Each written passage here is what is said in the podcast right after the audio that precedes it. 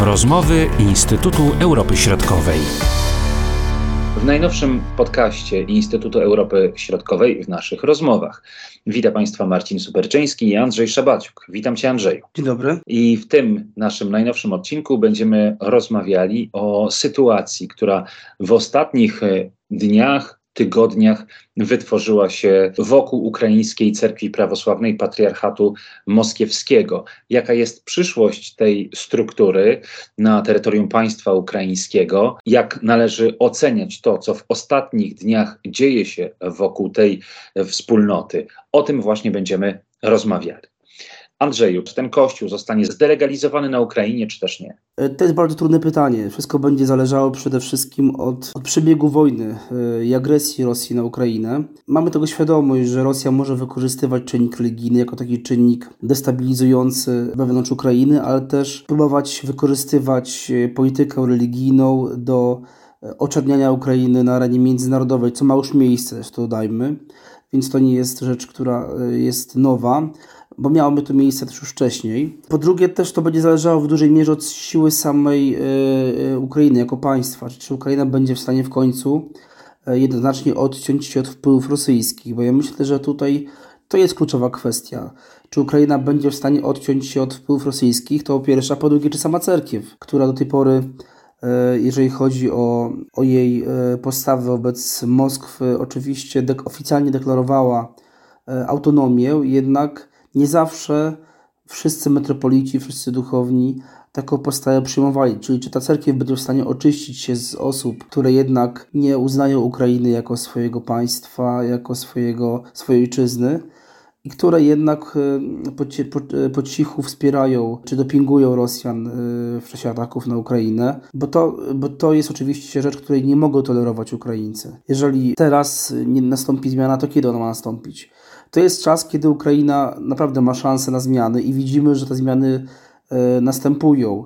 Zapowiadane są poważne dymisje. Już część osób z poszczególnych ministerstw, ale także z, z władz terenowych została zdymisjonowana. E, to się wiązało też z różnymi aferami korupcyjnymi, e, ale to jest dopiero początek. Widzimy, że Ukraina rozpoczyna akcję uczyszczania państwa.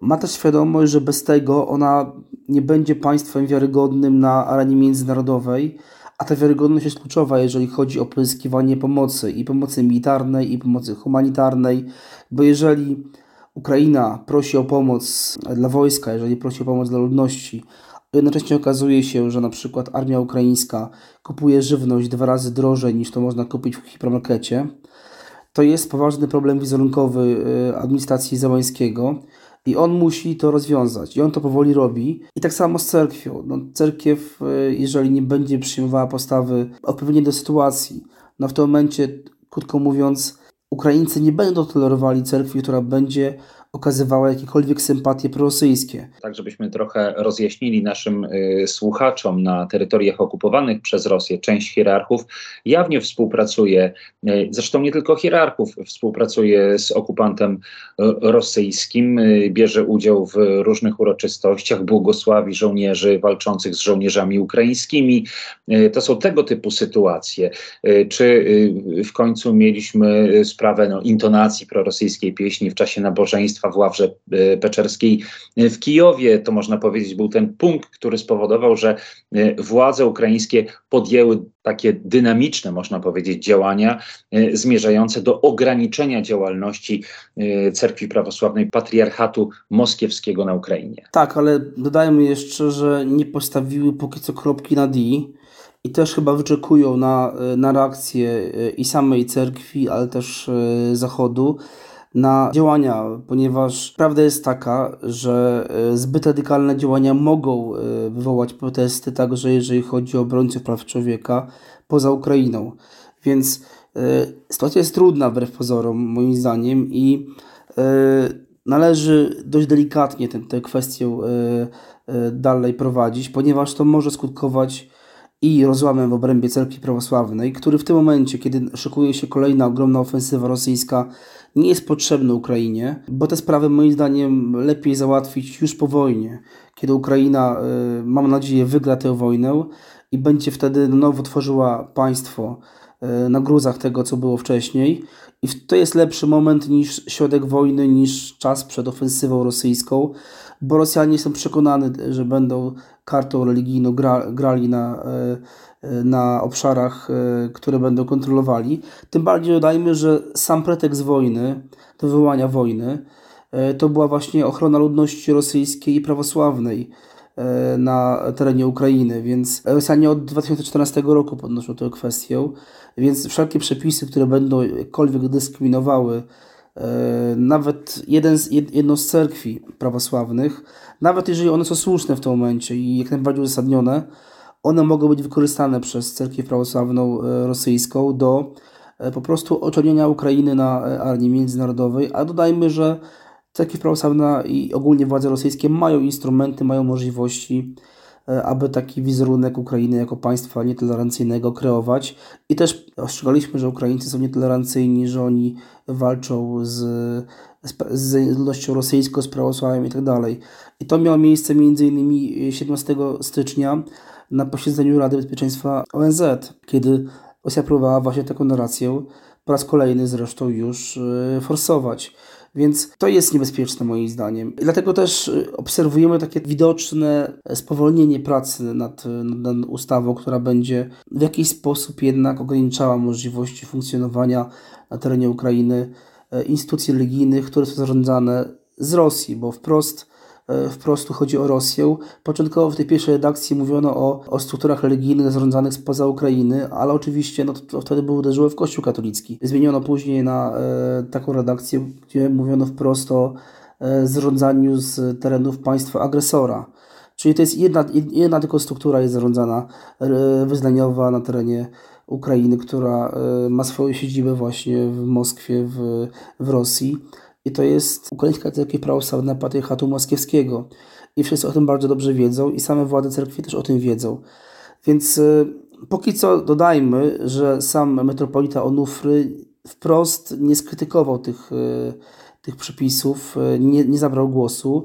To też pokazuje, że być może on nie chce zaogniać sytuacji i liczy, że uda się wypracować jakiś kompromis z z obecną ekipą rządzącą e, w Ukrainie. Oczywiście mamy takie wypowiedzi przeora e, Ławry Peczerskiej, metropolity Pawła, dość takie mocne, gdzie porównuje władze ukraińskie do, do Herodów, a samego metropolitę Cerkwi Prawosławnej Ukrainy porównuje do, do Biesa. Chodzi oczywiście o Epifaniusza, metropolitę Epifaniusza. Żebyśmy tutaj pewne kwestie uporządkowali. Mamy dwie, można powiedzieć, wiodące cerkwie prawosławne prawosławne e, na Ukrainie. Jedna to jest właśnie Ukraińska Cerkiew Prawosławna Patriarchatu Mos Moskiewskiego i druga cerkiew to jest Prawosławna Cerkiew Ukrainy, która otrzymała tomos i stała się no, kanoniczną cerkwią e, prawosławną, aczkolwiek ta kanoniczność nie jest uznawana przez wszystkie kościoły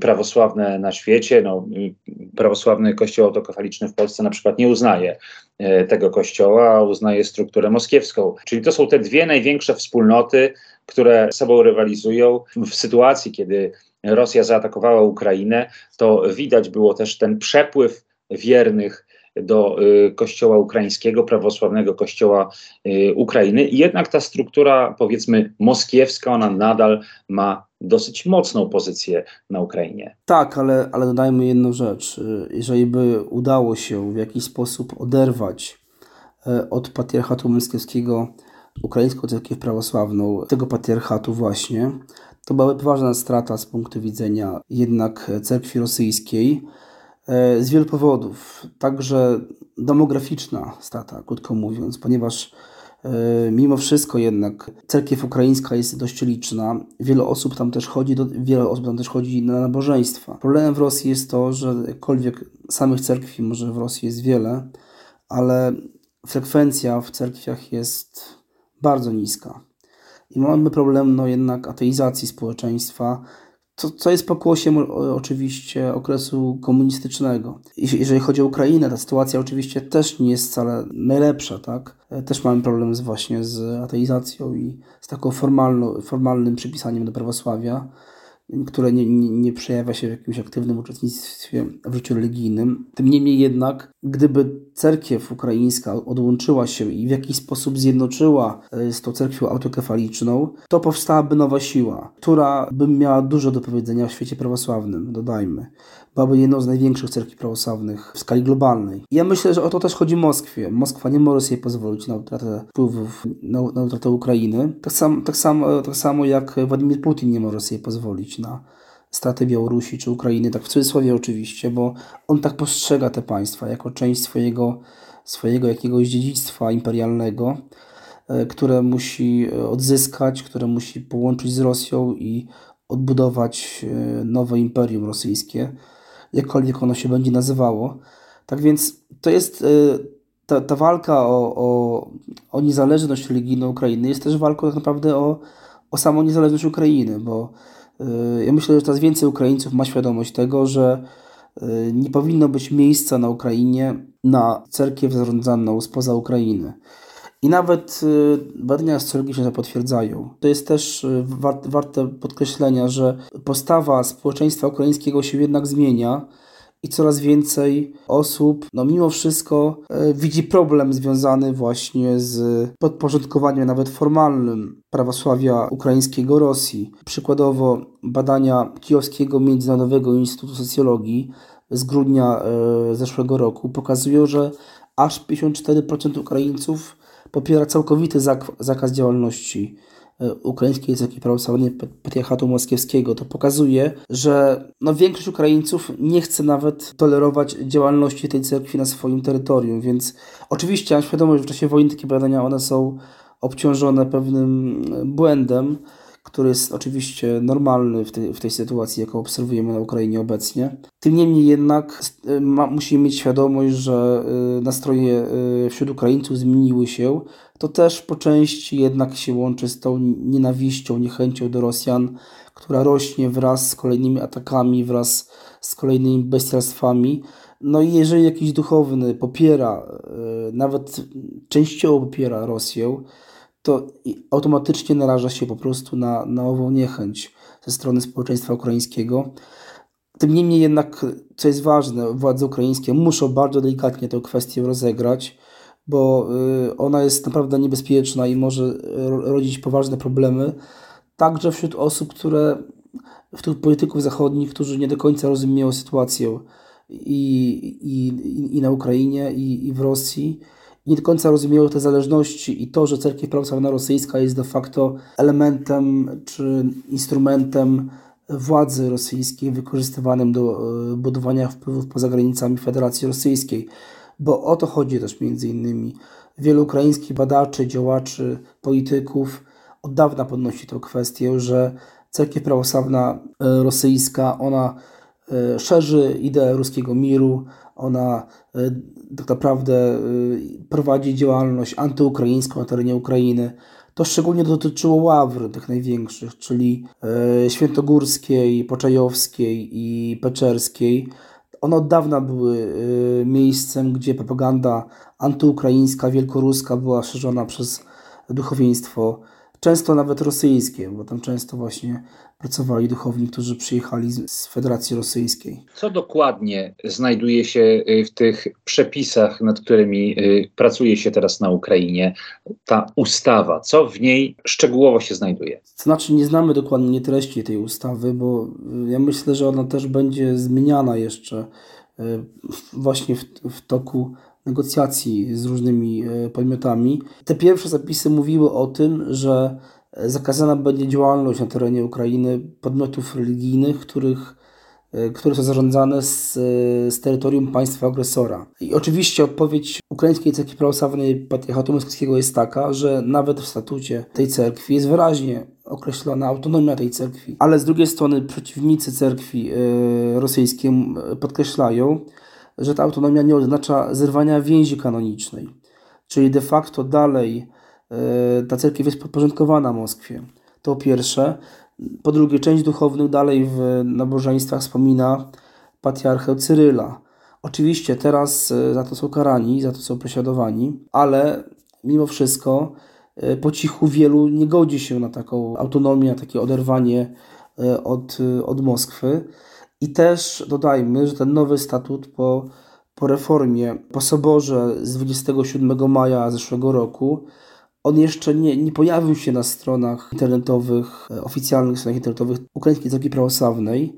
To też może świadczyć, że ona wyczekuje i obserwuje, jak będzie przebiegała dalej reforma prawa wyznaniowego w Ukrainie, aby no, w sytuacji zaostrzenia jednak y, zachować sobie furtkę do pewnego jakiegoś zbliżenia z Moskwą też ewentualnie. Bo jak będzie prześladowana y, oczywiście z jej punktu widzenia, to będzie mogła zawsze y, odwołać się do Moskwy z prośbą o pomoc, o wsparcie. Można powiedzieć, że to, co obserwujemy dzisiaj za naszą wschodnią granicą, to jest wojna o niepodległość Ukrainy, ale także wojna o ukraińską duszę. Ja myślę, że ta wojna trwa już od dawna i od dawna skrytykowano władze ukraińskie, że nic nie zrobiły, e, aby ograniczyć wpływy prawosławia rosyjskiego w Ukrainie. Dodajmy, że Petro Poroszenko próbował jako pierwszy chyba, bo to on tak naprawdę wystarał się o autokefalię Ukraińskiej Cerkwi Prawosławnej, ale zauważmy jedną rzecz, że on liczył na to, że ten krok pozwoli mu wygrać wybory okazało się, że wręcz przeciwnie, że to nie przełożyło się nie tylko na jakiś na, na poparcie, ale nawet y, część osób odwróciła się od niego z tego powodu. Więc tutaj jest bardzo ryzykowne granie kartą religijną, bo to może się obrócić przeciwko tym politykom, którzy będą próbowali y, y, wykorzystywać religię do celów politycznych, jak to robił Petro Poroszenko pod koniec swojej kadencji. I prawda jest taka, że dzisiaj on nie ma szans na powrót do polityki, nie ma szans, e, aby być e, po raz kolejny prezydentem Ukrainy. Jego oparcie jest po prostu minimalne. Więc tutaj myślę, że Załański on też ma tego świadomość i on, no zauważmy, że, że jak wybucha wojna, te głosy o konieczności zaostrzenia kursu wobec prawosławia rosyjskiego były bardzo wyraźne, ale władze się na to nie decydowały. Dopiero ten incydent w Ławrze Peczerskiej z ojcem Zachariaszem, który zaintonował prorosyjską pieśń w Ławrze. To zmusiło poniekąd władzę do, do pewnych działań, ale te działania są bardzo mocno krytykowane i w Ukrainie, i, e, i poza jej terytorium. Więc ja nie jestem przekonany, czy władze w tym momencie decydują się na jakiś radykalny krok. Myślę, że dojdzie do jakiegoś takiego e, kompromisowego rozwiązania bo, bo taka wojna religijna wewnątrz Ukrainy w tym momencie nie jest e, tak naprawdę na rękę ani władzom, ani, ani samej cerkwi prawosławnej e, Ukrainy. Czy też obu cerkwiom? No myślę, że obu cerkwiom, oczywiście tak. E, ale prawda jest taka, że metropolita Epifaniusz i cerkiew prawosławna Ukrainy, no ona nie jest zaangażowana w ten konflikt w tym momencie, oficjalnie przynajmniej. To, że ona miała możliwość odbycia nabożeństwa bożonarodzeniowego w Soborze Uspieńskim, w Ławrze Peczerskiej, to nie była jakaś forma represji wymierzonych w innych wyznawców prawosławia, po prostu jako jedna z największych cerkwi prawosławnych ma takie prawo, aby w tym miejscu e, świętować Boże Narodzenie. To, że do tej pory nie miała tego prawa, to było, to było dyskryminacją e, e, tej cerkwi przez państwo, więc Tutaj nie, mam, nie mamy do czynienia z przejęciem ławry tak naprawdę przez cerkiew autokefaliczną, bo dalej większość budynków zajmuje tam jednak prawosławie rosyjskie i władze nie decydowały się na jakieś radykalne kroki wymierzone w ukraińską cerkiew prawosławną, więc to też pokazuje, że nie do końca chcą jednak radykalizować sytuację i dawać Rosji taką pożywkę do antyukraińskiej propagandy i oczernienia Ukrainy na arenie międzynarodowej. Bardzo dziękuję Andrzeju za ten komentarz. Do usłyszenia. Dziękuję, kłaniam się nisko. Były to rozmowy Instytutu Europy Środkowej.